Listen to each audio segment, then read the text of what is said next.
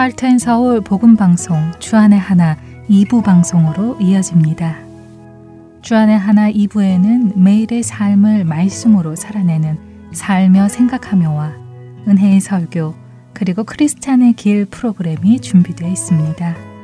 먼저 주님과 동행하는 성도의 삶 속에서 깨닫는 은혜를 나누는 시간 살며 생각하며로 이어집니다. 오늘은 캘리포니아 봉사자 강영규 성도가 진행합니다.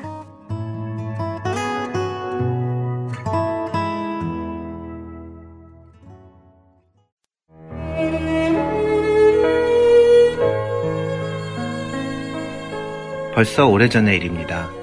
전도 훈련을 마친 저에게 같이 일하는 회사의 실장님께서 함께 전도하러 가고 싶은 사람이 있다고 하셨습니다.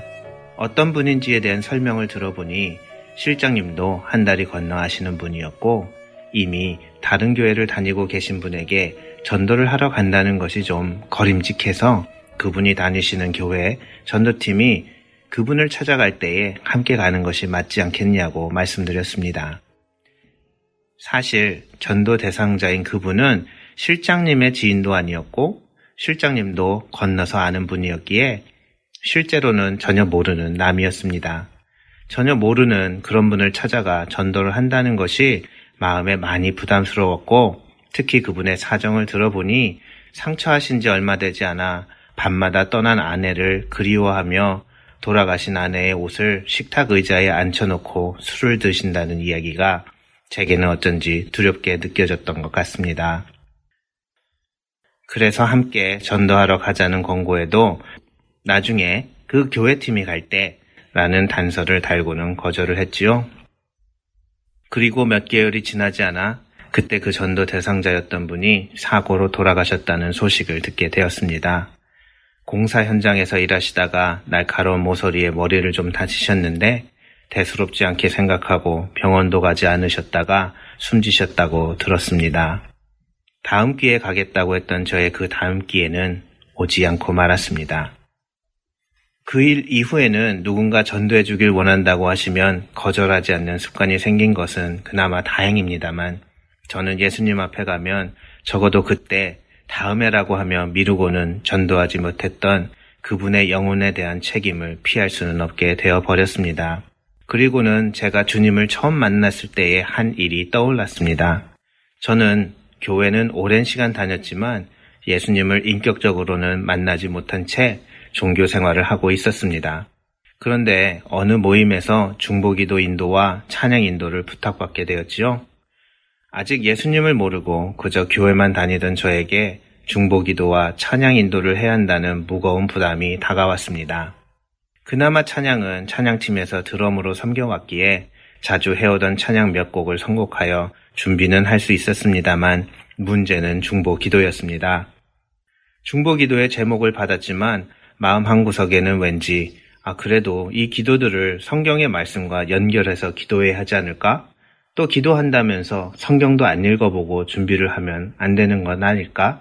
하며 성경을 봐야 하겠다는 생각이 스쳐갔습니다. 그렇게 성경을 읽어야겠다는 생각이 스쳐가던 그때에 하숙집 주인께서 문을 두드리시며 항상 같이 보는 드라마가 시작할 때라고 말씀해 주셨습니다. 그때 그 드라마는 너무도 인기가 좋아서 그 드라마를 보아야 다음날 회사에 가서 할 말이 있을 정도였기에 저도 한 해도 빠지지 않고 꼬박꼬박 보던 때였습니다. 거기에 그날은 아직 화요일이었고 중보기도를 인도할 목요일까지 이틀의 시간이 남아 있었기에 읽으려고 손에 든 성경책을 슬그머니 내려놓으며 드라마를 보고 와도 충분한 시간이 있다는 생각이 들었지요. 하지만 동시에 제 마음속 다른 한편에서는 무슨 이유에선지 하나님께 이렇게 기도를 드렸습니다. 하나님, 드라마가 시작을 하는데 보고 와서 성경을 읽을까요? 아니면 지금 읽을까요? 어떻게 하시기를 원하는지 사인을 주세요. 라고요. 사실 예수님을 모르던 시기였기에 그런 기도를 응답해 주실 거라고는 상상도 못하던 때였고, 어차피 응답하지 않으실 것이라는 저 스스로의 생각이었기에 드라마를 보기 위한 당위성을 찾으려는 읍조림에 불과했던 것 같습니다. 제 육신은 드라마를 보고 싶었으니 성경을 읽어야겠다는 그 마음을 누르고 드라마를 보기 위한 구실을 찾은 기도였겠지요. 나중에라도 저는 분명 지금 읽을까요? 드라마를 보고 읽을까요? 라고 여쭈어 봤는데 아무 사인도 주지 않으셨으니 드라마를 보았습니다. 그리고 성경 읽는 것은 다음으로 미루었습니다. 라고 하나님께 변명할 거리를 만들려 한 것이었지요. 그런데 기도를 마치고 일어서는데 비도 흔치 않은 아리조나에 갑자기 마른 하늘에 번개가 치기 시작했습니다. 사막에서는 종종 비가 오지 않아도 대지에 축적된 전기 때문에 마른 하늘에 날벼락이 칠 때가 있습니다만 그날 제가 그렇게 기도하고 일어서는 그 순간 벼락이 치기 시작했습니다. 그리고는 전기가 나갔습니다. 사인을 주시라고 겁도 없이 기도한 저는 이제 드라마를 볼 전기가 없어졌기에 이것이 사인인가? 라고 잠시 생각을 했지만 그래도 다시 전기가 금방 들어올 수도 있다는 얄팍한 심정으로 여전히 성경을 읽으려고는 하지 않았습니다. 그런데 그때에 방 안에 있던 비상전등이 켜지며 방 가운데 서 있는 저를 비추었습니다. 저는 그것이 거역할 수 없는 하나님의 음성으로 느껴졌습니다. 그래서 비상전등 빛이 비추어지는 그 자리에 성경을 펴고 앉았습니다. 어디를 읽어야 할지 몰라 성경을 펴 읽어가던 중에 마태복음 22장에 결혼잔치를 베푸는 왕의 비유를 읽다가 11절에 예복이 없이 잔치에 참여했다가 결박이 되어 어두운 데에 던져진 사람의 얘기를 읽게 되었습니다. 그리고 그렇게 던져진 사람이 바로 저라는 것을 알게 되었지요. 오랜 시간 교회를 다니고 찬양팀을 섬기던 저는 사실은 정작 예복도 없이 천국잔치에 들어갔다가 쫓겨나게 될 운명임을 알게 된 것입니다. 그때 저는 하나님의 임재가 없는 곳에 영원히 있게 될 것이라는 공포를 처음으로 느끼게 되었습니다. 저는 그저 살려주시라는 기도밖에는 다른 것을 할 수 없었습니다. 그렇게 밤을 샌 저는 아침 햇살을 받으며 아, 나는 죄인이라서 하나님께서는 밤새 기도해도 안 들어주셨나 보다며 실망하였습니다. 그러나 이제 내일로 다가온 중보 기도와 찬양을 위해 펼쳐두었던 악보들을 정리하다 제일 처음 부르기로 한 나 같은 죄인 살리신의 가사를 읽다가 알게 되었습니다. 나 같은 죄인 살리신 그 은혜 놀라워. 저는 그 은혜 놀라워를 다 읽기 전에 저의 눈에서는 뜨거운 눈물이 흘러내렸습니다. 이미 저의 구원을 이루신 예수님, 십자가에서 나를 대신하신 그 핏값이 그동안은 내가 아닌 다른 사람을 위한 것인 줄만 알았는데 그 누구의 죄도 아닌 바로 저의 죄 때문에 그렇게 하신 예수님을 그제야 깨닫게 된 것입니다. 저를 구원해 주신 예수님의 희생과 사랑의 은혜는 이미 저와 함께 하시고 계셨던 것입니다. 그날도 만일 제가 다음에라며 말씀을 읽는 것을 미루었다면 어떻게 되었을까요? 잠시 잠깐 드라마의 유혹에 빠진 순간 하나님께 사인을 주시라고 기도하지 않았다면 아마도 번개가 치고 정전이 된 그 일 앞에서도 저는 하나님께서 일하고 계심을 알지 못했을 것입니다. 우리들은 올해는 짐을 가야지, 살을 빼야지, 성경을 읽어야지, 전도를 가야지, 선교를 해야지, 나름대로의 꿈과 계획을 세우며 올 2022년을 시작했을 것입니다. 그러나 이제 연말이 되었고 아직 아무것도 시작하지 않고 좋은 계획으로만 남아있는 그런 꿈들을 저물어가는 한 해와 함께 슬쩍 내어버리며 내년에는 꼭 이라며 스스로에게 위안을 주고 맙니다. 그러나 지금이 한 해의 시작이든 한 해의 끝이든 그것이 중요한 것이 아니라 바로 지금 하나님께서 하신 그 말씀에 순종하는 것이 중요합니다. 신랑이 언제 오는지 모르는 열 처녀는 모두 잠에 들었습니다만 슬기로운 처녀 다섯은 잠들기 전에 기름을 준비했습니다. 하나님 앞에 슬기로운 사람이 되기 위해서는 내일이 아닌 오늘, 나중에가 아닌 지금 순종하는 사람이 되어야 함을 깨닫습니다. 주님, 신랑이 언제 올지를 기다리던 열 처녀들이 모두 잠들었지만 그중 잠들기 전에 기름을 채우리라 결심한 처녀들만이 슬기로운 처녀들이 되어 결혼 잔치에 들어갔음을 기억합니다. 내일이라는 오지 않을 시간에 유혹에 빠지지 말게 해주시고 오늘을 순종하며 준비하여 예수님 오실 때에 슬기로운 처녀로 발견되게 하여 주시옵소서. 다시 오셔서 구원을 이루실 예수님의 이름으로 기도합니다.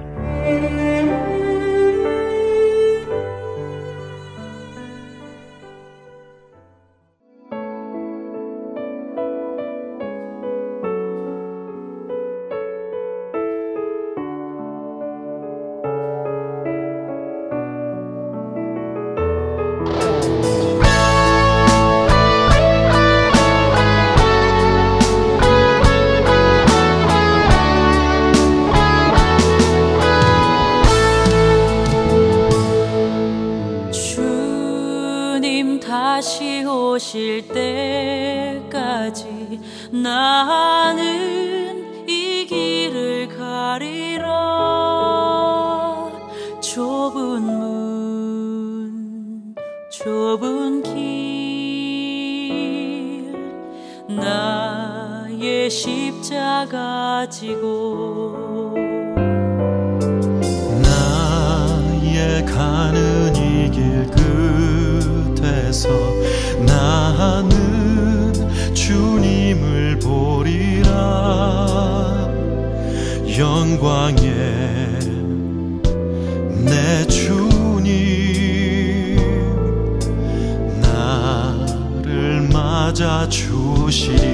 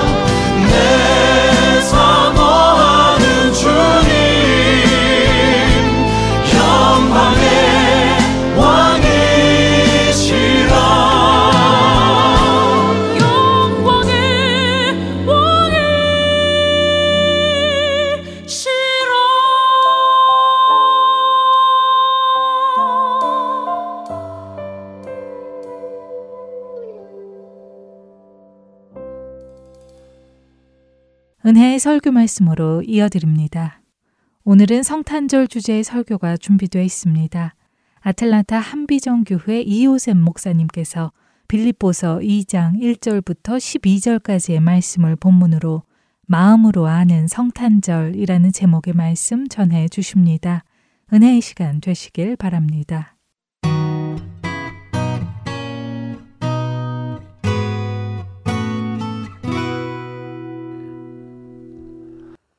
어, 세상에서는 어, 개인과 심지어는 나라들이 다 영광을 추구합니다. 굉장히 영광을 많이 추구합니다. 부자는 부자의 영광이 따로 있는 것 같습니다. 몇 주 전에 세계 최고 부자들이 어떻게 휴가를 보내고 노시나 했더니 기사에 나온 거 보니까 굉장히 정말로 비싸게 놉니다.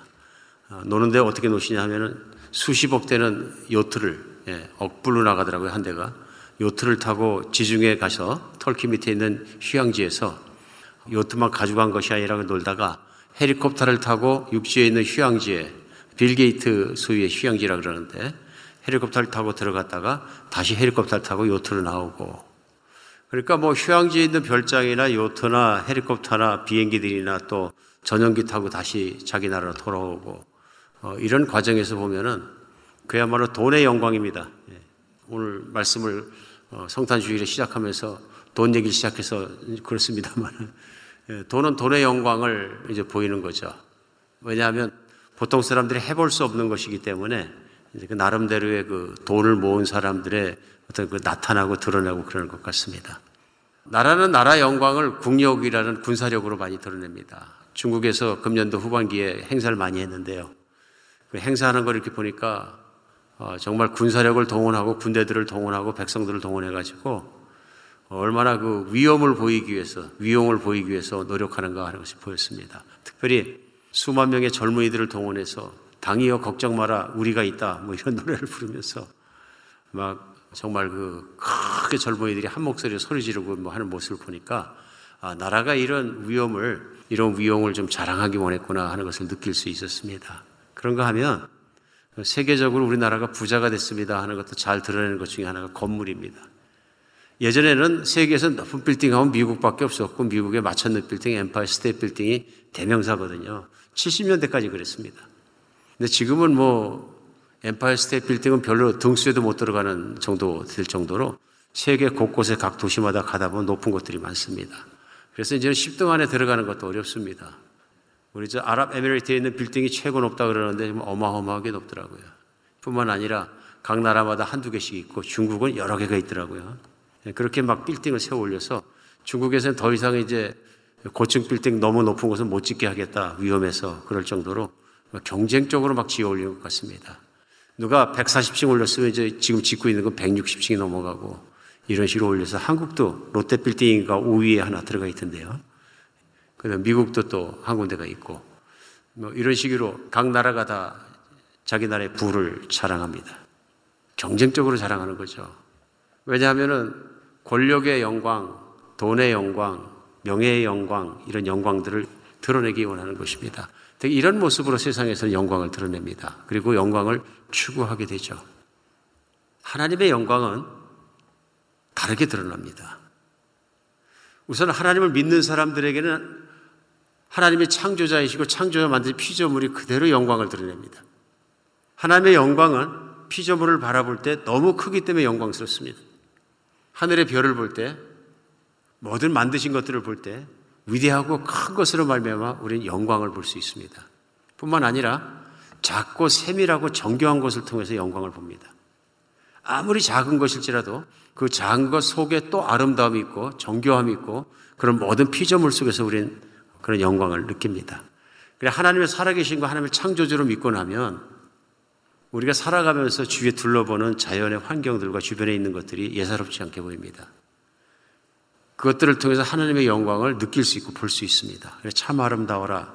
주님의 영광을 우리가 찬양할 수 있는 것은 믿음으로 바라볼 때 그것을 지으신 창조자의 영광이 드러나기 때문에 그렇습니다.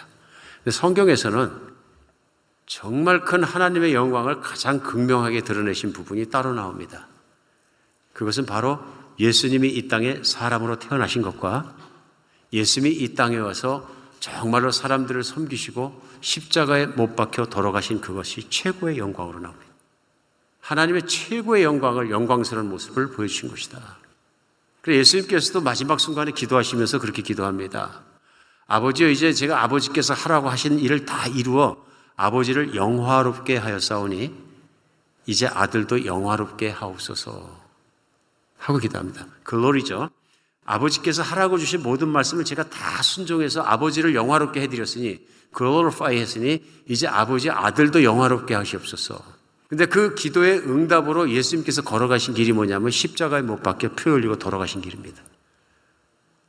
그것을 예수님께서는 영광을 받는다 이렇게 표현하셨어요. 내가 영화로워진다. 우리 한번 생각할 필요가 있는 것 같습니다. 세상이 보이는 영광의 모습과 예수님께서 보여주시고 말씀하신 영광의 모습은 전혀 반대입니다. 세상에서 큰 것, 화려한 것, 드러나는 것을 드러내는데요.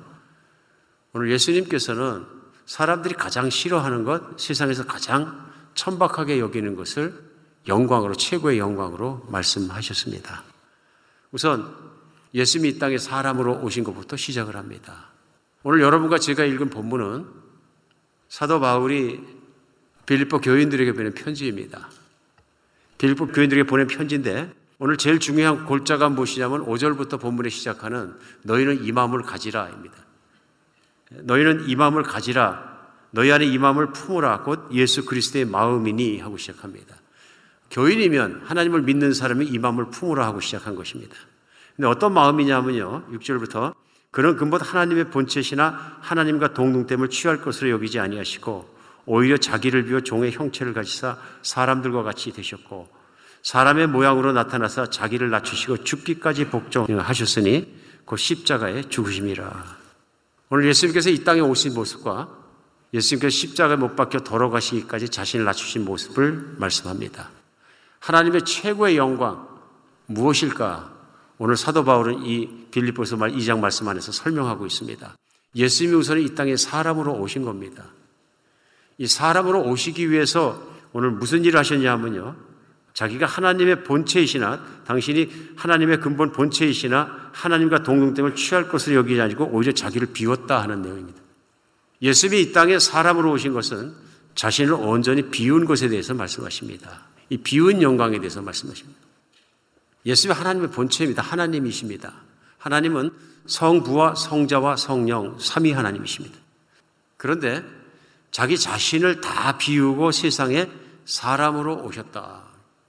이게 왜 사람으로 오신 것이 다 비운 것이냐면 창조자는 사람이 될 수가 없습니다. 어떻게 창조자가 피조물이 되겠습니까? 그렇지 않습니까? 피조물이 되었다. 우리는 이 성탄절에 기뻐하는 것이 무엇이냐면은 하나님께서 그 아들 예수 그리스도 이 땅에 보내주셨는데 여러 가지 모습 속에서 특별히 어린 아기로 우리가 세상에 들어온 것과 동일한 모습으로 보내주셨다는 것입니다. 우리가 세상에 들어온 방법은 다 동일합니다. 어머니의 뱃속을 통해서 온 것입니다. 어머니의 뱃속을 통하지 않고 세상에 들어온 사람은 아무도 없습니다. 나는 갑자기 세상에 태어났다거나 나는 아래서 깨어났다. 그건 신화죠. 사실이 아닙니다. 이 세상에 존재하는 모든 인간은 다 엄마의 뱃속을 통해서 왔습니다.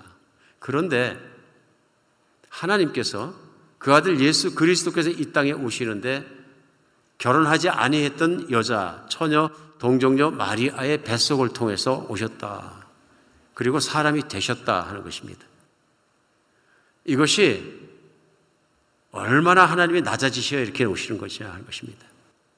인간을 만드시고 인간을 사랑하셨지만 얼마큼 사랑하셔야 인간이 되시느냐 하는 것입니다. 예수님이 이 땅에 자기를 비우셨기 때문에 인간으로 오셨다. 그리고 두 번째 계속되는 말씀은 뭐냐 하면요. 그냥 오신 것뿐만 아니라 8절에 사람의 도양으로 나타나서 자기를 낮추시고 죽기까지 복종하시는 그 십자가의 죽으심이라 말씀합니다. 두 번째로 사람으로 오신 것뿐만 아니라 죽기까지 복종하셨다. 근데 자기를 낮추셨다. 그럽니다. 예수님은 사람으로 온 것도 자기를 비우시고 낮추신 거지만 이 땅에서 사시는 기간 동안에 자기를 최대한 다 낮추셨다는 얘기입니다. 나를 낮추셨다는 건 뭐냐면 하나님 말씀, 하나님 아버지의 말씀에 순종하시는 것으로 그 낮추신 것을 보여주셨다. 그래서 하나님의 본체이심에도 불구하고 인간으로 오시고 인간에 오셔서도 가장 낮은 자리에 들어가셨다. 얼마나 낮은 자리에 들어가셨느냐? 우리 예수님은 태어나자마자 누울 자리가 없어서 동물의 구유에서 놓여야 될 만큼 가난한 자리에 들어가셨다. 가난한 자리에 들어갈 뿐 아니라 가난한 집안으로 오셨고 가난한 집안으로 오셨기 때문에 그 당시에 가난한 자들이 하나인 목수를 할 수밖에 없었다. 그리고 가난한 사람들의 친구가 되셨고 가난한 자들을 찾아오셨고 그들을 찾아가셨다. 들판에서 자고 있는 목동들이 예수님의 탄생을 처음 봤다고 어, 누가복음 전하고요. 뿐만 아니라 예수님께서는 세상에서 아웃캐스트, 소위 버림받은 사람들 속에 들어가셨습니다. 세리를, 창기를, 정말 세상에서 보면 더럽다 하는 사람들, 문둥병 걸린 사람들을, 격리된 사람들을, 아픈 사람들을 찾아가셨습니다. 다 이스라엘 가장 낮은 자리들을 어, 찾아가셨습니다. 스스로 낮아지셨습니다.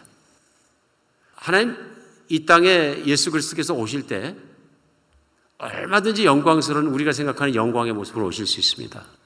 천군 천마를 거느리시고 햇빛보다 밝은 빛으로 구름 타고 오시면은 다 무릎 꿇습니다. 예수님의 모습은 이 땅에서 어느 누구도 사람이 추구하는 사람이 되고 싶어 하고 하고 싶어 하는 모습이나 행동이 아닙니다. 예수님의 모습은 이 세상에서 다 저주받았다 그러고 버리고 싶은 모습들입니다. 갈 곳이 없어 집이 없어 정말로 구유에서 누이신 것이나 또 나중에 예수님께서 스스로 말씀하시며 따르는 제자에게 동물도 제 머리 둘 곳이 있지만 인자는 머리 둘 곳이 없다. 동물도 굴이 있지만 숙소가 있지만 나는 잘 곳이 없다. 그런 말씀. 나는 홈레스다 얘기하십니다. 네, 그럴 만큼 비천한 자리에 오셨습니다. 어느 누구도 추구하지 않는 자리입니다. 어느 누구도 하고 싶거나 되고 싶지 않은 자리입니다. 그 자리로 예수님께서 오셨다 하는 것입니다. 그리고 마지막에는 이 세상에서 가장 저주받은 자리, 사형수 중에서도 가장 비참하게 죽는 극악 무도한 사람만 사형에 처하는 십자가에 못 박혀 죽는 자리에 들어가셨다. 생각해보면 어디를 봐도 영광이 보이지 않습니다. 무엇이 영광입니까? 영광이 보이지 않습니다. 왜 하나님께서 이것을 하나님의 영광으로 말씀하시는가는 우리 계속되는 말씀이 나옵니다. 우리 구절 말씀에 이름으로 하나님이 그를 지극히 높여 모든 이름 위에 뛰어난 이름을 주사 하늘에 있는 자들과 땅에 있는 자들과 땅 아래에 있는 자들로 모든 무릎이 예수의 이름 앞에 꿇게 하시고 모든 입으로 예수 그리스도를 주라 시인하여 하나님 아버지께 영광 돌리게 하셨느니라. 영광의 얘기합니다. 예수 그리스도로 말미암아 영광 돌리게 하셨느니라. 하나님 아버지께서는 그 예수님을 부활시키시고 3일 만나 죽음에서 부활하신 것뿐만 아니라 승천하셔서 보좌에 앉으셔서 하늘과 땅에 있는 모든 것을 다스리시는 왕이 되셨습니다. 그냥 왕이 아니고 이 땅에 사람으로 오시고 가난한 자들의 비천한 자들의 친구가 되시고 그들을 구원하시고 십자가에 못 박혀 죽기까지 사랑하시는 사랑의 왕이십니다. 예수님의 영광은 이렇게 드러났습니다. 낮아질 수 없는 분이 낮아졌고 사랑할 수 없는 사람을 사랑하셨다는 겁니다. 이게 영광인 거죠. 얼마나 하나님이 정말 이 땅에 있는 사람들을 사랑하셨기에 그 아들이 이 땅에 와서 아버지 죽기까지 따라가고 순종하는 그 아들이 가야 될 길은 이 세상의 가장 낮은 길에서 가장 비참한 길을 걸어가셔야 했다. 그리고 사람을 대신해서 그 죄를 다 걸머매시고 십자가에 죽기까지 가셔야 되겠다. 이것이 하나님 존재적 영광이라고 믿어집니다. 왜 그렇습니까? 사랑하시기 때문에. 왜 그렇습니까? 거룩하시기 때문에. 왜 그렇습니까? 영광이 있는 분이시기 때문에. 이게 큰 영광인 거죠. 물론 하나님 만드신 거대한 우주와 세계와 모든 걸 보더라도 아름답고 영광스러운 모습이지만 그보다 더 영광스러운 건 뭐냐면요. 하나님의 존재 그 자체입니다. 하나님이 어떤 분이신가 하는 것입니다. 하나님 안에 어떤 사랑이 있고 하나님의 어떤 어, 정말 성품이시고 어떤 마음을 품고 계신 분인가 하는 그것입니다. 이것이 예수님의 마음으로 오늘 본문 가운데 표현되는 거죠. 너희 가운데 이 마음을 품으라. 그 예수 그리스도의 마음이니 하고 사도 바울이 시작합니다. 예수님의 그 존재 그 자체가 본질이 하나님의 본체심에도 불구하고 사람이 될 만큼 낮아지시고 아버지의 모든 말씀을 순종하고 겸손해지시고 그리고 정말 그 길을 걸어가셔서 영광을 받으신 것이 아니냐. 오늘 이야기하고 있습니다. 오늘 말씀 가운데 우리 크리스마스를 지나가면서 특별히 하나님께 감사할 이유가 되는 것이 무엇이냐면 하나님이 그런 분이시기 때문에 참 감사한 일입니다. 하나님께서 피조물은 피조물이기 때문에 막 강압하시고 강제로 이끌어 가시고 그런 점을 주고 하나님이셨으면 여러분과 저는 희망이 없습니다. 그렇지 않습니까? 진짜 하나님의 영광 중에 영광으로 드러나신 건 뭐냐면 그 작은 피조물 하나, 그 작은 사람 하나, 세상에서도 버리고 세상에서 정말로 가치 없게 생각하는 사람조차도 생명같이 귀히 여기시며 사랑하시는 하나님의 마음에 달려 있는 것입니다. 하나님이 그런 분이시기 때문에 영광이 드러납니다. 오늘 하나님의 모습과 모든 모습들이 예수님이 이 땅에 오심으로 예수님이 이 땅에서 정말 그 자신을 나타내 주심으로 우리에게 드러났습니다. 이제는 이 성탄절이 되었고 예수님을 찬양하는 사람이 지구촌에는 무수히 많습니다. 교회마다 울려 퍼지고 나라마다 울려 퍼지고 캐롤송뿐만 아니라 예수님을 찬양하는 찬양들이 할렐루야 울려 퍼집니다. 하나님이 무서워서 찬양하는 사람은 저는 그렇게 많지 않다고 생각합니다. 왜 찬양하느냐? 하나님의 영광을 찬양합니다. 예수 그리스도를 통해서 보여주신 그 영광을 찬양합니다. 그리고 그 영광을 기뻐합니다. 하나님이 그런 분이신 것을, 하나님이 그런 존재이신 것을 기뻐합니다. 오늘 그 기쁨이 세상에 가득하고 그것은 무엇이냐면 오늘 진행되면서 10절 이하에서 말씀하시는 것처럼 예수님의 이름을 그 모든 이름에 뛰어나게 하시고 모든 무릎으로 그 이름 앞에 무릎 꿇게 하신 그것입니다. 그래서 세상의 주가 되게 하시고 우주의 주가 되게 하시고 주인이 되게 하신 하나님의 영광을 찬양하는 것입니다. 빌립보스에서는 이 말씀을 통해서 우리 믿는 사람들에게 우선은 도전합니다. 예수 그리스도의 마음을 품으라. 왜냐하면 세상을 살아가면서 우리는 세상이 추구하는 영광을 많이 추구하게 됩니다. 그렇죠? 세상이 추구하는 영광을 추구하고 그걸 추구하며 살다 보니까 그 영광을 내가 갖지 못했다고 생각하면 스스로 비참하게 생각을 합니다. 그러니까 죽자사자 그 영광을 추구한 게 뭐냐면 세상에서 바라는 영광과 동일한 영광을 때로는 우리가 추구하며 살게 됩니다. 그러나 하나님께서 추구하시는 영광은 따로 있습니다. 그것이 아닙니다. 오늘 교회 안에서 오늘 빌보 교회들을 보낸 편지인데 교회 안에서 세상적인 영광을 구하는 사람들이 있었던 거예요. 그러니까 1절부터 시작하면서 사도 바울은 이렇게 얘기합니다. 그러므로 그리스도 안에서 무슨 권면이나 사랑하는 위로나 성령의 무슨 교제나 극률의 자비가 있거든 마음을 같이하여 같은 사랑을 가지고 뜻을 합하여 한 마음을 품어 아무 일에든지 다툼이나 허용으로 하지 말고 오직 겸손한 마음으로 각각 자기보다 남을 낮게 여기라 얘기합니다. 교회 안에 열심히 살아가고 열심히 섬기고 교회도 열심히 일하는데 다툼이나 허용 때문에 이렇게 하는 사람들이 있었다 하는 얘기입니다. 뒤집어 얘기합니다. 빌립보 교회가 참 좋았던 교회로 알려져 있습니다. 그러나 그럼에도 불구하고 그 마음 속에 그런 마음을 가지고 신앙생활을 하는 사람들도 있었다 하는 내용을 갖다가 우리는 알 수 있습니다. 다툼이나 허용이 무엇입니까? 다툼은 경쟁적인 것이고요. 허용은 무엇이냐면 자기를 드러내기 위해서 과장하는 것입니다. 이게 사람들 마음에 있어서 결국 나타나는 게 뭐냐면은 자신을 남들보다 더 낫게 여겼다. 내가 더 위라고 여겼고 내가 더 낫다고 생각하고 여겼다 하는 것입니다. 그런 모습이 들어오고 그러면은 섬김이 되지 않는다. 영광이 되지 않는다. 근데 세상에서 그렇습니다. 세상에서 사람들보다 더 잘난 게 영광이고요. 더 많이 가진 게 영광이고 그런 것들이 다 영광으로 취급하기 때문에 그렇게 되기를 위해서 얼마나 노력합니까? 근데 그리스도 안에 있는 사람, 교인들은 그게 아니다 하고는 설명하는 것입니다. 오늘 아니기 때문에 어떻게 살아야 되느냐? 예수님처럼 살아야 된다. 그러면서 예수님의 마음을 품어라. 그래 예수님의 마음이 무엇입니까? 자기를 비우고 끝까지 낮추시고 죽기까지 국정하신 것입니다. 이 모습처럼 살아야 영광이 된다 하는 것입니다. 사람에게 영광이 있습니다. 여러 가지 모양의 영광이 있는데 세상적인 영광이 있고 오늘 설명은 무엇이냐면요. 예수를 믿는 사람에겐 예수 믿는 사람의 영광이 따로 있다는 것입니다. 예수를 믿는 사람은 예수를 담은 사람이기 때문에 예수를 담은 사람은 예수의 모습이 비춰진다. 교회도 그렇습니다. 교회가 보여지는 영광은 따로 있습니다. 교회는 예수님이 계신 것이고 예수님이 세우신 것이고 예수님과 함께 있는 것이기 때문에 교회는 예수님의 영광이 드러납니다. 세상에 있는 어떤 단체도 어떤 기관도 어떤 국가도 교회 같은 영광은 없습니다. 구분될 수 있는 거죠. 우리는 여기서 착각을 하게 되면 교회의 영광도 세상의 영광처럼 생각하기 쉽습니다. 세상에 있는 영광은 교회 건물과 높은 것과 멋있는 것과 다 세워 올리고 교회에 있는 사람이 출세하고 막 세상을 압도하고 그러면 세상적인 영광입니다. 근데 요즘 세상에 있는 사람들도 교회가 커지거나 교세가 커졌다 그래서 교회 숫자가 많아지고 재정이 많아져 갖고 막 수천억 막 움직이고 막 돈을 움직이는 교회가 되고 그래도 세상 사람들 별로 감통하지 않습니다.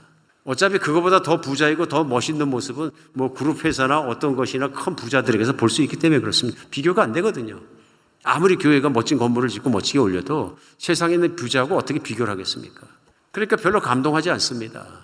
그러니까 교회가 보여주는 영광은 따로 있습니다. 그리스도의 영광입니다. 그러나 교회가 정말로 모든 힘을 다해서 이 세상에 있는 사랑을 하고 세상에 있는 사람들을 섬기고 정말 그렇게 살아가고 나아갈 때 세상은 자신이 할 수 없는 영광을 교회에서 보게 됩니다. 비운다는 것이 얼마나 힘든 것입니까? 사람의 마음이 저절로 채워지거든요. 왜냐하면 나 자신 없이는 아무것도 아니라고 생각하기 때문에 그런 것 같습니다. 마음을 비웠으면 진짜 영광의 은혜를 받았을 텐데, 그렇죠? 믿음 좋은 사람이 되게 해주세요. 뭐 실제로 내가 하나님의 영광에 들어가는 그를 아는 사람이었다면 그걸 참 강구했겠죠. 세상에서 자동스럽게 내가 높아지고 내가 커지고 더 커지는 걸 원합니다. 더 커지는 속에 살아가는 게 영광이라고 생각하니까 그런 거죠. 우리 예수님의 제자가 된다는 것은 모든 것을 버리고 모든 것을 낮추고 예수님과 사는 것을 의미했습니다. 그러니까 예수님의 제자들 따라 말씀하신 게 너희가 다 버리고 자기 자신을 부인하고 자기 생명까지 부인하고 나를 따지 않고서는 따르지 못한다. 내가 가는 길은 세상에 말하는 영광의 길이 아니라 고난의 길을 걸어간다. 분명히 말씀하시고 가신 거죠. 그 길을 따랐던 제자들이 있는 것이고 그들이 참 제자의 길에서 영광을 보게 될 때 예수님의 십자가의 돌아가심과 부활을 통해서 승천하시는 모습 속에서 그들은 참 하나님의 영광을 동참하는 사람이 된 것입니다. 무엇이 진짜 영광인지를 그때 깨닫게 됩니다. 세상에 있는 최고의 부자가 최고의 권력자가 모든 걸 가지고 이 세상에는 70여 인구 중에 단 한 명을 죽음에서 살려보라 그래도 못 살립니다. 믿으십니까? 아무리 커도 아무리 잘났어도 아이폰을 스티브 잡스 마지막에 췌장암으로 죽어가면서 내가 돈이 많아서 살아생전에 모든 걸 사람을 시킬 수 있었는데 일을 내가 아픈 건 누구도 대신하게 할 수 없다며 또 내가 한 시간이라도 더 살게 하는 건 누구도 줄 수 없는 것이다. 아무도 할 수 없는 일. 예수님이 그 일을 하십니다. 하나님이 그 일을 하십니다. 무엇이 영광입니까? 그런데 그 모든 것 생명까지도 영원히 주시고 생명까지도 살리시고 하시는 그 하나님이 세상에서 아무도 알아주지 않는 미천한 나에게도 사랑하셔서 자기 사랑을 나타내 주시고 섬겨 주시고 바쳐 주신다면 하나님이신 성탄절은 그것을 말하고 있습니다. 성탄절은 하나님의 영광을 말하고 있습니다. 하나님이 사람으로 오신다는 게 어떠한 것인지를 분명히 말하고 있는 것입니다. 그래서 사도 바울은 오늘 교인들을 향해 외치고 있습니다. 세상에 헛된 영광을 추구하지 마라. 세상에 헛된 영광을 추구하지 마라. 우리 예수 그리스도의 마음을 품고 하나님의 영광을 따르라. 오늘 추구하고 있습니다. 또 시간이 지나갔습니다만은 남아프리카 공화국에서 있었던 일입니다. 남아프리카 공화국에서 있었던 일인데 그 남아프리카 공화국에서는 우리 흑백 차별이 좀 심한 거로 좀 많이 알려져 있습니다. 근데 그때 그 성시온 교회라는 우리 African American 교회에서 세족식이 있다 발표를 했어요. 그래서 평상시에 자기 감사한 사람의 발을 닦아주기로 그렇게 하고 교회 세족식을 발표를 했는데 그 세족식에 의외의 분이 한 분 오셨어요. 백인이신데 아주 유명한 분이셨다 그럽니다. 올리버라는 분이신데 당시에 아마 남아프리카 공화에서 가장 존경받는 판사였고요. 그래서 곧 있으면은 대법원장으로 될 것으로 대법원장 내정자이셨습니다. 과정만 지나가고 나면 대법원장이 되시는 건데요. 근데 이분이 바로 그 시온교회로 오셨어요. 그래가지고 무릎 꿇어서 어, 우리 흑인 자매님 발을 닦아주는데 보니까 그 자매님이 그 바로 이 올리버라는 판사의 집에서 일하는 분이셨어요. 하우스메이드로. 다 놀랐습니다. 교회도 놀랬고 백인이 왔기 때문에 놀랬고 또 그 유명한 판사가 와서 대법원장 되실 분이 발을 닦아주니까 너무 놀랐습니다. 묻습니다. 어떻게 이렇게 오게 되셨습니까? 그러니까. 바로 이 자매님이 이분이 저희 집에서 일하시는 분인데 나는 오랜 세월 동안에 이분이 내 아들과 딸을 돌보는 모습을 보았습니다. 아이들의 발을 닦아주는 걸 수백 번도 더 봤고 아이들을 섬기는 모습을 제가 정말로 평생 보았습니다. 오늘 이 세족식이 있다 그래서 너무 고마워서 내가 한 번이라도 이번에 발을 닦아주기 위해서 왔습니다. 그리고 겸손한 마음으로 대화를 갖다 놓고 무릎 꿇고 자기 하인이었던 그 흑인의 발을 닦아줬습니다. 센세이션한 일이죠. 놀라운 일이죠. 세상이 놀랐습니다. 뉴스거리가 됐고요. 영광을 본다는 모습, 놀라는 모습입니다. 물론 이렇게 했기 때문에 올리버란 이 판사가 결국은 대법원장이 되지 못했습니다. 구설에 말리게 되고 정치권에 말리게 돼서 그 일로 말미암아서 판사직도 나중에는 은퇴해 버렸습니다. 아프지만 희생했지만 정말 아름다운 영광의 모습이라고 저는 생각합니다. 정치인들이야 백인이 그래갖고 면이 쓰겠느냐? 그래 대법원장도 안 시키고 다 안 시킬 수 있지만 다 잃어버릴 수 있지만 희생당할 수 있지만 저는 그분이 아주 귀한 걸 잡았다고 생각합니다. 그것은 뭐냐면 그 사람 본질의 영광입니다. 인격의 영광입니다. 우리 예수님 안에 있는 사람, 정말 예수님과 함께 살아가는 사람에게는 이런 영광이 나타나야 된다고 믿으십니다. 오늘 그래서 말씀합니다. 말씀을 계속되면서 본문 빌리포스 2장 4절에 각각 자기 일을 돌볼 뿐 아니라 또한 각각 다른 사람의 일을 돌봐 나의 기쁨을 충만하게 하라. 예수 그리스도의 마음을 품으면 이기심으로부터 이기적인 자기 중심으로부터 자유로워진다. 이제는 자기 일을 인생 중에 돌아보고 자기 일에 관심 있는 것뿐만 아니라 그 마음으로 예수님이 나를 사랑하신 것은 나도 다른 사람을 사랑해서 다른 사람의 일을 돌아보라. 인간의 영광은 그때 나타나는 것 같습니다. 사랑받을 가치가 없고 존재가 못 되는 나를 하나님이 사랑해 주신 그 사랑에 감동하고 그 사랑의 은혜 속에 살아갈 때 그래서 이 세상 안에서 다른 사람들을 사랑하고 살아갈 때 그 사람의 영광스러운 모습은 드러나게 하는 것 같습니다. 이 크리스마스 시즌에 우리 세상을 함께 살아가는 형제 자매 중에서 사랑이 필요한 사람도 너무나 많습니다. 사랑에 목마른 분들도 많고 사랑에 목말라서 정말로 힘들게 살아가는 사람도 많을 것 같습니다. 내일을 돌아보는 것뿐만 아니라 이제는 우리가 돌아볼 수 있는 여러분과 제가 되었으면 좋겠습니다. 내가 내 인생 중에서 그 사랑을 나눌 수 있는 사람이 되었으면 좋겠습니다. 아직도 이 땅에 있는 많은 사람들은 복음이 필요합니다. 이런 하나님을 만날 필요가 있습니다. 그러지 않았기 때문에 헐떡거리고 살아갑니다. 아직도 이 땅에 있는 많은 사람들은 사랑의 나눔이 필요합니다. 그런데 희생하지 않으면 그 자리에 못 들어갑니다. 예수님께서 이 땅에 오시고 가난한 자를 들어가시고 십자가를 갈 때까지 희생이 따르는 것처럼 예수님의 사랑을 전하고 사랑하며 살아가는 것도 용기와 결단과 희생이 필요합니다. 그 자리에 들어가야 합니다. 예수님이 계시다고 믿어지는 자리, 예수님이 사랑해야 된다고 믿어지는 자리에 들어가야 된다고 믿어집니다.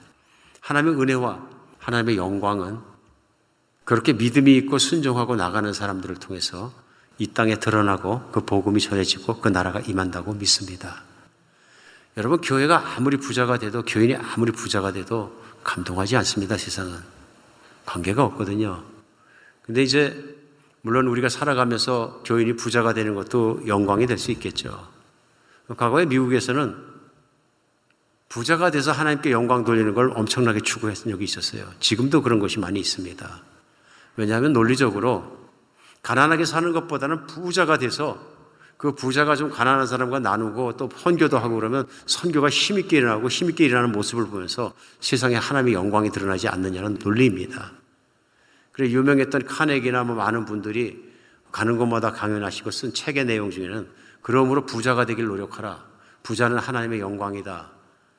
정말 이렇게 역설을 많이 했고 책도 부자가 되는 법 이런 책들이 날개도 돌린 듯이 팔리고 막 그런 것이 미국의 기조가 됐고 그리스도인을 중심으로 그런 기조들이 어떻게 보면 자본주의 시작이라고 할 정도로 거기에서 배웠던 아담 스미스 같은 영국 사람은 국부론이라는 자본주의 기초가 시작이 되는 책을 쓰고 많이 거기에서 시작이 되었습니다. 물론 오늘 강단에서 자본주의가 잘못됐다고 얘기하는 것이 아니라 거기에 모순이 생깁니다. 무슨 모순이냐 하면요. 예수님이 추구하신 영광이 아닌 세상적인 영광을 잘못하면 추구하게 됩니다.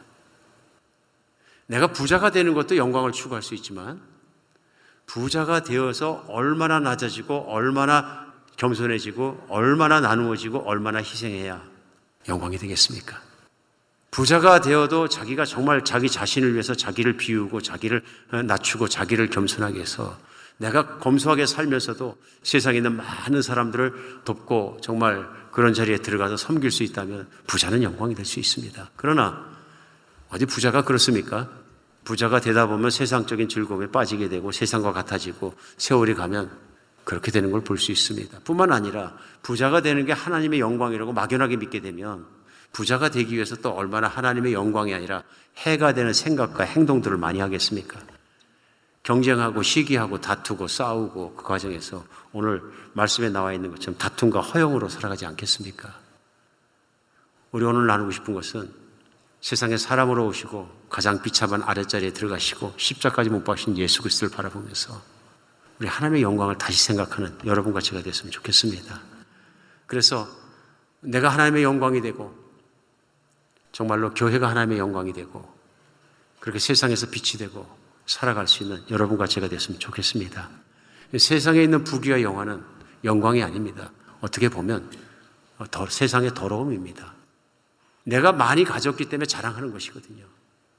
내가 요토를 가지기 때문에 자랑하는 것이고 요토를 못 가진 사람이 부러워하기 때문에 더 내가 높아지는 것 같고 내가 별장을 못 가진 자를 볼 때 내가 훨씬 더 높아지는 것 같고 과시하는 것 이것은 어둠과 더러움입니다. 인간 자체는 어둠입니다. 욕심과 탐욕과 교만과 자기 높음과 이 모든 것 속에서 인간의 어떤 아름다운 모습과 거룩한 모습과 영광을 보겠습니까? 오늘 하나님 우리를 구원하셔서 영광의 사람을 만들길 원하십니다. 예수님과 동참하기를 원하십니다. 오늘 우리 예수님을 이 크리스마스 시즌에 깊이 생각하며 나를 위해서 사람으로 오시고 자기를 낮추시고 죽기까지 나신 예수님을 깊이 묵상하며 따라가는 여러분과 제가 되었으면 좋겠습니다. 기도하겠습니다. 예, 하나님, 아, 이 명절의 시즌에 그냥 들뜨지만 않게 도와주시고, 우리 주님을 바라보게 하여 주시옵소서. 주님을 바르게 따르게 하여 주시옵소서.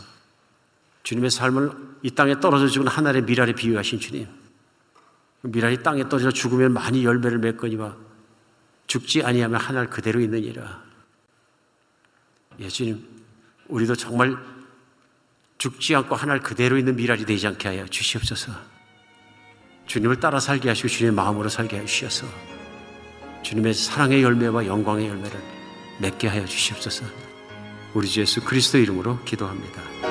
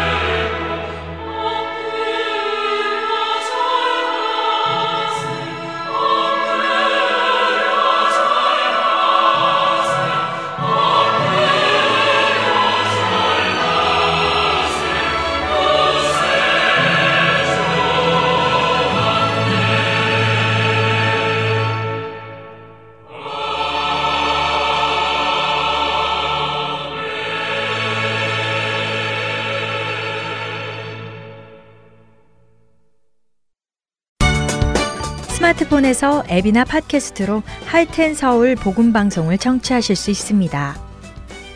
아이폰을 쓰시는 분들은 앱스토어에 가셔서 할텐 서울이라고 입력하신 후 다운받으실 수 있습니다. 안드로이드 폰을 사용하시는 분들은 플레이 스토어에서 같은 방법으로 다운받으시면 되겠습니다. 팟캐스트 사용자들은 검색창에서 할텐 서울 방송을 검색하신 후 다운받으시면 됩니다. 자녀들을 위한 방송도 따로 구분하여 들으실 수 있도록 되어 있습니다.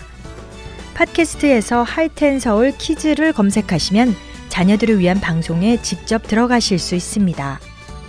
이제는 CD에서뿐만이 아니라 핸드폰으로 운전하며 또 산책하며 방송을 들으실 수 있습니다.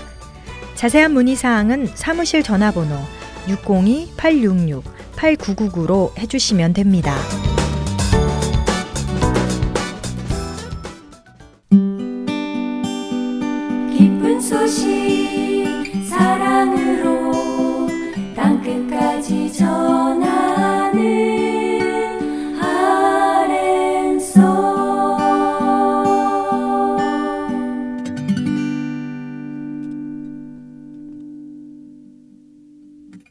이어서 크리스찬의 길 함께 하시겠습니다.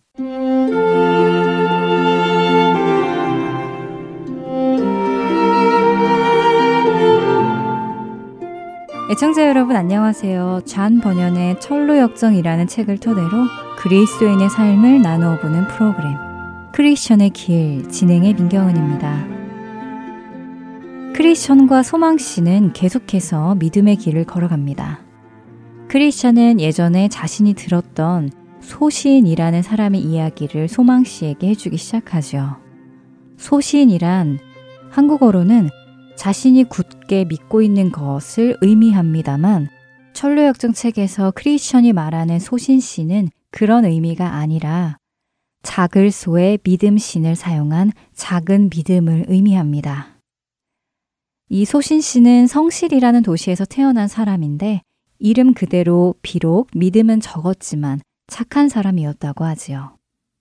그리고 그도 천성을 향해 길을 떠났다고 합니다. 그런데 천성을 가는 중 죽은 자의 오솔길이라는 길을 가게 되었다고 하는데요. 그 길이 죽은 자의 오솔길이라고 이름 붙여진 이유는 살인자들이 그 길에서 강도를 저지르고 사람을 죽이기 때문이었습니다. 소신 씨는 그 죽은 자의 오솔길을 걷다가 안타깝게도 잠시 앉아 쉬다가는 잠이 들고 맙니다. 그때 그 오솔길에 세 명의 포악한 건달들, 불신, 비겁, 범죄라는 세 형제가 나타났습니다. 비겁과 불신, 그리고 범죄라는 삼형제는 소신 씨를 보고는 먹잇감을 본 듯한 눈빛으로 재빨리 소신 씨에게 달려갑니다. 소신 씨는 이제 막 잠에서 깨어 다시 길을 나서려던 참이었는데 자신을 향해 달려오는 그들을 보고 몸이 굳어버렸지요. 삼형제 중 비겁이라는 사람은 소신 씨에게 지갑을 내놓으라고 요구했습니다. 소신 씨가 그 말을 듣고 망설이자 이번에는 불신이라는 사람이 달려들어 소신 씨의 호주머니에서 돈을 꺼내갑니다. 소신 씨는 도둑이야 라고 소리를 쳤지요. 그러자 범죄라는 사람이 손에 들고 있던 커다란 곤봉으로 소신 씨의 머리를 내리쳤습니다. 그 충격에 땅에 엎드러진 소신 씨. 그때 마침 누군가 오는 소리가 들렸고 삼형제는 확신의 도시에서 온 대은혜 씨일지도 모른다며 두려워 달아납니다. 그 형제들이 돌아간 뒤 소신 씨는 겨우 일어나 다시 순례길을 가기 시작했다고 크리스찬은 소망 씨에게 이야기를 해줍니다. 소신 씨의 일화를 이야기해 주자 이 이야기를 들은 소망 씨는 가진 재산을 다 뺏겼는데 소신 씨가 다시 순례의 길을 어떻게 갈 수 있었느냐고 묻지요. 크리샤는 가진 재산을 다 뺏기지는 않았고 소신 씨의 보석은 빼앗기지 않았다라고 답해 줍니다. 하지만 자신의 생활비 전부를 잃어버렸기 때문에 많은 고생을 하기는 했다고 하지요. 여행도 해야 하고 먹고 지내야 하기 때문에 가는 길 동안에 구걸도 하고 여러 가지 일을 하면서 길을 갔다고 합니다. 그런 와중에도 절대로 자기 보석은 팔지 않았다고 크리스천은 말합니다. 소망 씨는 고개를 끄덕이며 듣고 있다가 그 도둑들이 소신 씨의 보석인 증명서를 훔쳐가지 않도록 소신 씨가 잘 숨겨놓은 것은 다행이라고 말하지요. 크리스천은 도둑들이 훔쳐가지 못한 것이 소신 씨가 잘 숨겨서 그렇게 된 것이 아니라 선하신 하나님의 은혜라고 답해 줍니다. 그리고 이어서 말해 주지요. 만일 소신 씨가 강도를 당해 모든 재산을 빼앗겼어도 자신이 가지고 있는 보석을 사용했더라면 순례의 길을 가는 동안 큰 위안을 얻을 수 있었을 것이라고 말합니다. 그러나 소신 씨는 나머지 길을 가는 동안 돈을 잃어버렸을 때의 충격으로 보석을 거의 사용하지 않았고 보석을 가지고 있는지조차 기억도 잘 하지 못했다고 합니다. 그래도 가끔 보석이 생각나면 잠시 위안을 받았지만 다시금 잃어버렸던 돈이 생각나 소신 씨는 온통 거기에 마음을 사로잡히고는 했다고 하지요. 그렇게 소신 씨는 남은 길을 슬프고 쓰디쓴 불평을 하며 길을 갔다고 크리스천은 말합니다. 그러자 소망 씨는 문득 왜 소신 씨가 보석을 팔지 않았을까 하는 궁금증이 생겨 크리스천에게 물어봅니다. 크리스천은 조금 답답하다는 듯이 소신 씨가 강도당한 지역에서는 그의 보석이 전혀 가치 있는 것이 아니라서 팔려고 해도 살 사람이 없다고 말해 주지요. 그리고 더 중요한 것은 천성을 향해 가는 길, 그 길 끝에 있는 천국문에 도달했을 때 그 보석이 없으면 안에 들어갈 수 없는 것을 소신 씨도 잘 알고 있었기에 팔려는 생각도 하지 않았다고 말해줍니다. 소신 씨가 비록 적은 믿음을 가지고 있기는 했지만 그래도 그는 신성한 것들을 사모했고 자기의 보석을 팔아 헛된 것들로 그 마음을 채우려 하지는 않았다고 말해줍니다. 여러분은 오늘 이야기에 등장하는 소신 씨의 이야기를 들으며 어떤 생각이 드셨는지요? 말씀드린 대로 소신 씨는 작은 믿음 혹은 연약한 믿음이라는 의미로 사용이 되었는데요. 그런데 이 소신 씨가 살아온 그 믿음의 여정 이야기를 들으면 조금 아리송합니다. 소신 씨의 삶이 믿음이 있는 성도의 이야기인지 아니면 믿음이 없어 실패한 성도의 이야기인지 조금 혼란스럽습니다. 강도를 만났을 때 싸워보지도 못하고 전 재산을 빼앗깁니다. 그렇지만 전 재산을 빼앗겼다고 해서 천성 가는 길을 포기하지는 않습니다. 나머지 길을 구걸을 하며 얻어 먹어가며 그 길을 가지요. 그렇다고 해서 그 길을 기쁨으로 가지는 않습니다. 불평을 하며 만나는 사람들에게 자신이 얼마나 힘든 일을 겪었는지 넋두리를 하며 그 길을 갔다고 하지요. 자신에게 고난과 핍박이 닥쳐도 믿음의 여정을 내려놓지 않고 빌어 먹으면서도 그 길을 끝까지 간 것은 칭찬받을 성도의 모습입니다. 하지만 그 길을 기쁨으로 가지 못하고 투덜거리고 불평을 늘어놓는 것은 칭찬받을 모습은 아닙니다. 많이 아쉬운 부분이지요. 그렇게 소신 씨의 삶을 어떻게 평가해야 할지는 잘 모르겠습니다. 그렇지만 철로역정의 크리스천이 평가하는 소신 씨의 삶은 책망보다는 칭찬에 더 가깝습니다. 가장 중요한 것은 소신 씨가 이 모든 과정 속에서도 보석을 팔지 않았다는 것입니다. 비록 소신 씨가 자신에게 보석이 있다는 것을 기억하기보다 잃어버린 돈을 생각하느라 불평을 떨치지 못했어도 그 보석을 팔지는 않았다는 것입니다.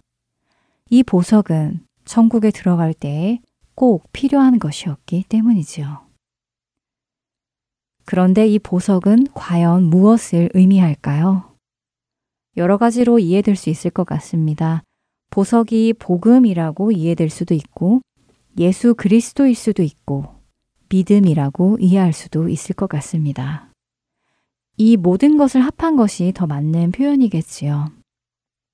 복음의 주체가 되시는 예수 그리스도를 향한 믿음. 그것이 소신 씨가 가지고 있던 보석이었다고 생각됩니다. 크리스천은 소신 씨가 강도를 만난 후에 순례의 길 속에서 보석을 사용했더라면 그는 큰 위안을 얻었을 것이라고 말했습니다. 소신 씨는 적은 믿음을 가지고 있었지만 험한 상황에서도 절대로 복음을 버리지는 않습니다. 예수 그리스도를 저버리는 일은 하지 않지요. 그런데 가끔 예수님을 잊어버리기는 합니다.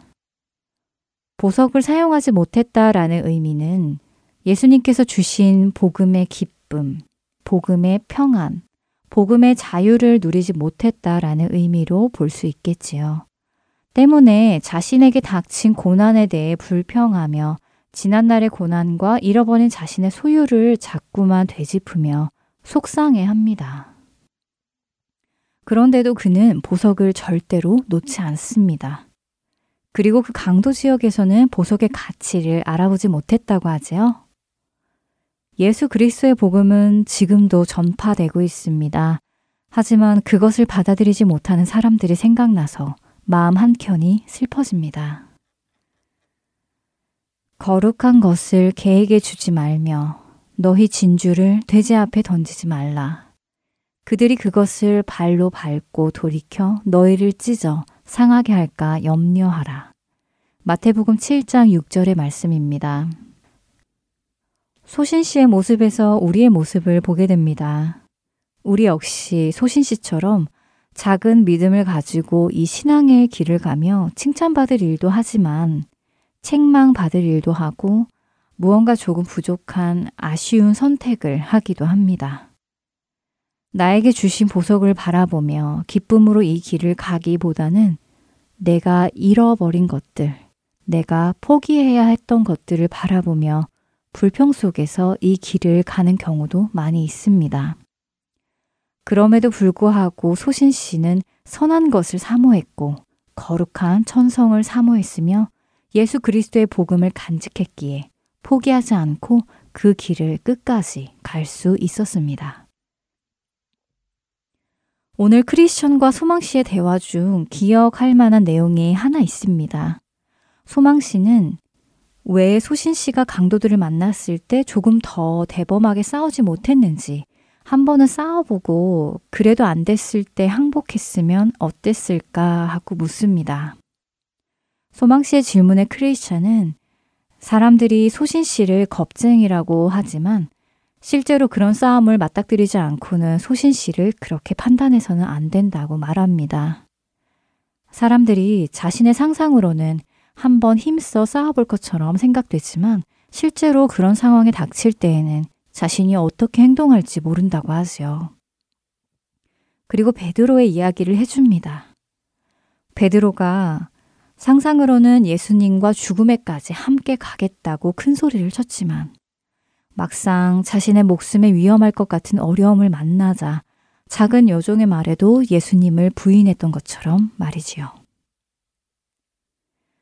우리가 깊이 생각해 볼 이야기가 있습니다. 우리는 다른 사람들의 연약함이나 실수, 넘어짐을 너무 쉽게 정죄합니다. 그 사람 어떻게 그럴 수 있어? 아휴, 정말 실망이다. 나 같으면 절대 그러지 않았을 것 같아. 직접 그 일을 당해보지 않은 입장에서 우리는 상상만으로 쉽게 이렇게 정죄할 수 있습니다. 그러나 정말 우리가 같은 입장을 겪게 된다면 우리는 우리의 상상처럼 행동할 수 있을까요? 크리스천은 소신 씨가 싸우지 못한 이유는 그가 무장하지 않고 있었기 때문이라고 합니다. 그렇습니다. 베드로가 예수님을 부인하던 날 밤, 그는 영적으로 무장되어 있지 않았습니다. 그러므로 하나님의 전신갑주를 취하라. 이는 악한 날에 너희가 능히 대적하고 모든 일을 행한 후에 서기 위함이라. 그런즉 서서 진리로 너희 허리띠를 띠고 의의 호심경을 붙이고 평안의 복음이 준비한 것으로 신을 신고 모든 것 위에 믿음의 방패를 가지고 이로써 능히 악한 자의 모든 불화살을 소멸하고 구원의 투구와 성령의 검, 곧 하나님의 말씀을 가지라. 에베소서 6장 13절에서 17절의 말씀입니다. 오늘 크리스천과 소망 씨의 대화 그리고 소신 씨의 모습을 보며 우리는 구원은 우리가 이룬다는 것이 아니라는 것을 보게 됩니다. 우리의 큰 믿음이나 우리가 마귀를 잘 대적하는 대범함이나 실패하지 않는 믿음으로 인해 구원을 받는 것이 아니지요. 끝까지 우리가 붙들고 있어야 하는 것은 예수 그리스도의 복음이며 또 주님의 은혜를 의지하며 최선을 다해 영적 전투에 임해야 하는 것입니다. 적은 믿음을 가졌지만 복음의 가치를 알고 있었던 소신 씨. 비록 불평하며 복음을 잘 사용하지는 못했지만 끝까지 영적인 것들을 사모했던 소신 씨. 물론 우리는 소신 씨의 모습을 보며 우리가 지금도 가지고 있는 그 복음의 능력을 사용하며 오늘을 살아가야 하는구나 하는 것을 깨달아야 하기도 합니다. 복음의 능력을 사용하며 전신 갑주를 입고 주님의 은혜를 의지하며 살아가는 것. 참 말처럼 쉽지는 않습니다.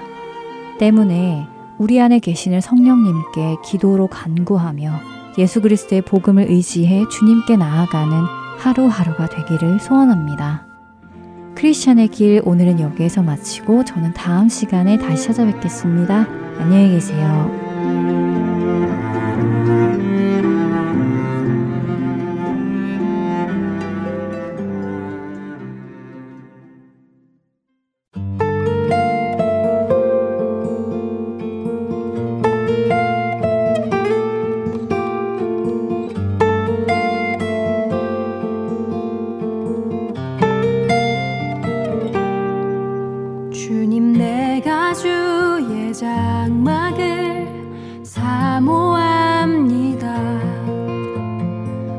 찍 주.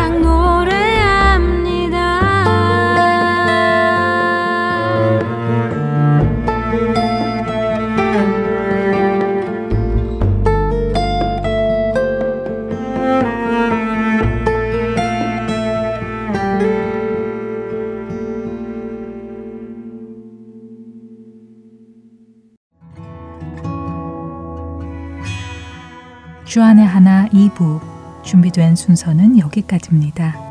계속해서 주안의 하나 3부로 이어집니다. 주님의 말씀을 더 알아가는 시간 되시길 소망합니다. 안녕히 계세요.